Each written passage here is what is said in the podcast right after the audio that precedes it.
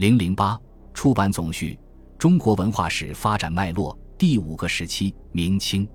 这是中国文化盛极而衰的迟暮期。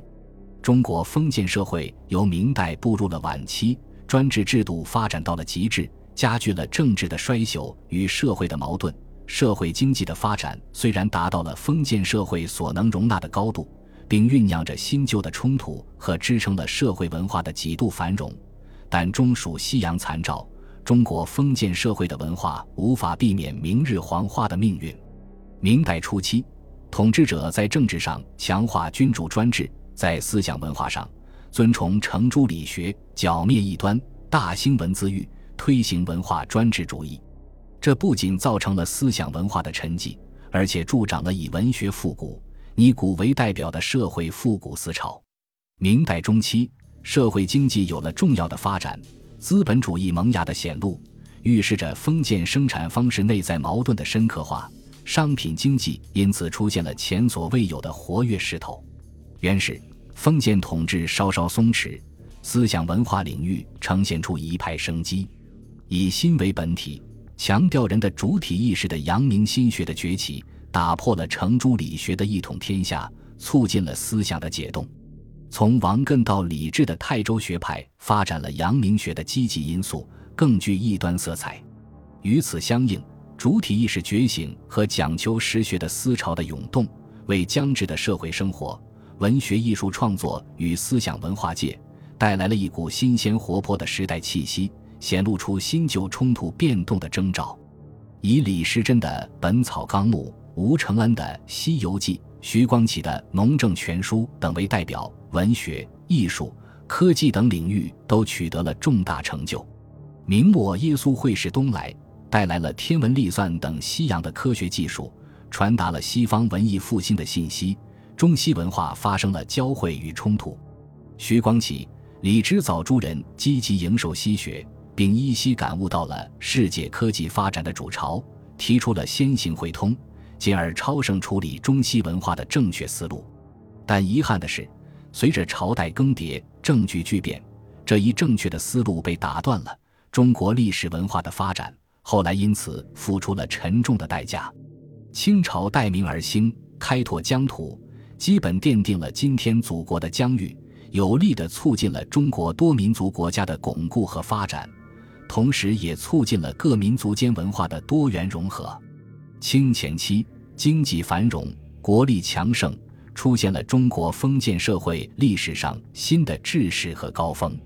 以此为依托，康乾盛世也成了中国文化集大成的重要时期。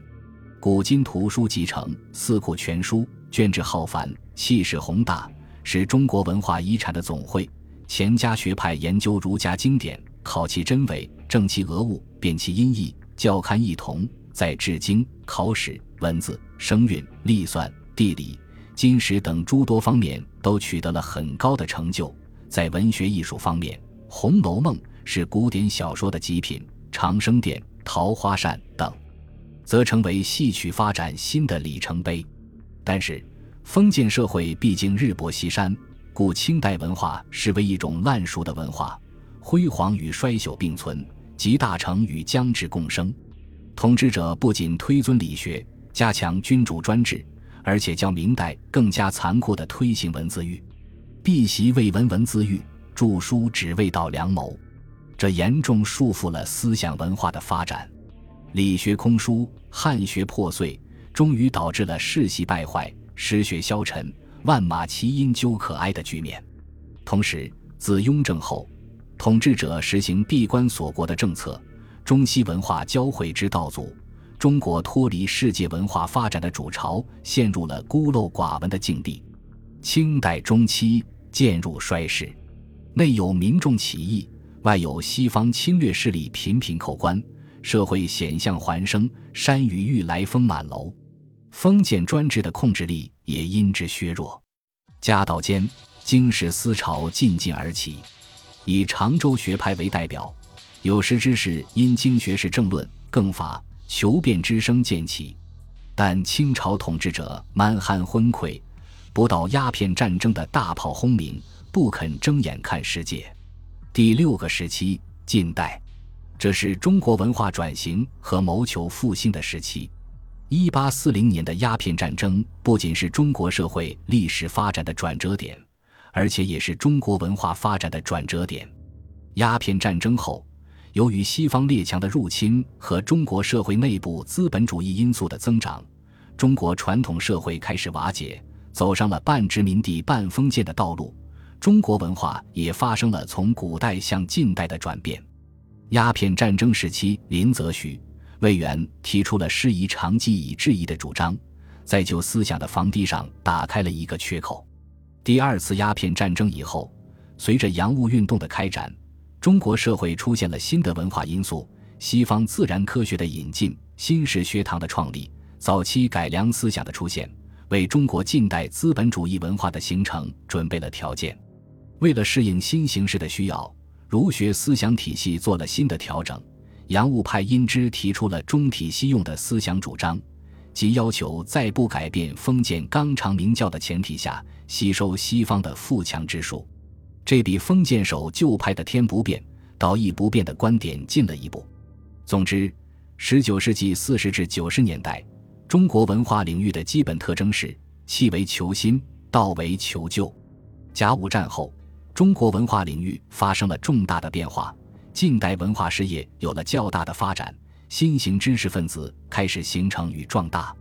在空前严重的民族危机的刺激下，新兴资产阶级登上了政治舞台，推动了近代新文化的形成和发展。诗界革命、小说界革命、戏剧改良、史界革命、军国民教育、科学救国、教育救国、文学救国、实业救国等等口号的接连提出。是资产阶级新文化崛起的重要表征，构成了晚清文化领域发生重大变革的壮丽画卷。文化的变迁不仅表现为部门文化的拓展，更主要的还表现为中国文化结构的变动。孔孟儒学及封建纲常名教受到了新思潮新文化的冲击而动摇，西方的进化论、民权学说渐为国人所接受。成为进步阶级反对旧文化的思想武器和资产阶级新文化的思想指导，尤其是晚清最后十年，随着社会变革的加剧以及资产阶级维新派、革命派的推动，近代新文化的影响不断扩大，终至成为文化的主潮。中华民国的建立，尤其是二十世纪初年中国民族资本主义的进一步发展和新生的无产阶级开始登上政治舞台。为中国文化的演进创造了新的条件。此期中西文化的冲撞与融合愈趋深化，国人通过自身能动的选择和积极的创新，使中国的新文化在各个领域都获得了巨大的发展，从而奠定了从传统向现代转型的基础。五四新文化运动是此期文化演进的一大关键。经过它的洗礼，科学和民主作为一种有机联系的观念。成为中国文化追求的价值目标，渗透到所有重要的文化领域，对中国文化的发展产生了深远的影响。可以说，正是在这一时期，中国文化最终形成了自己真正现代意义上的科学和民主的传统。五四以前，近代资产阶级的新文化代表着文化发展的方向，主导着文化的潮流。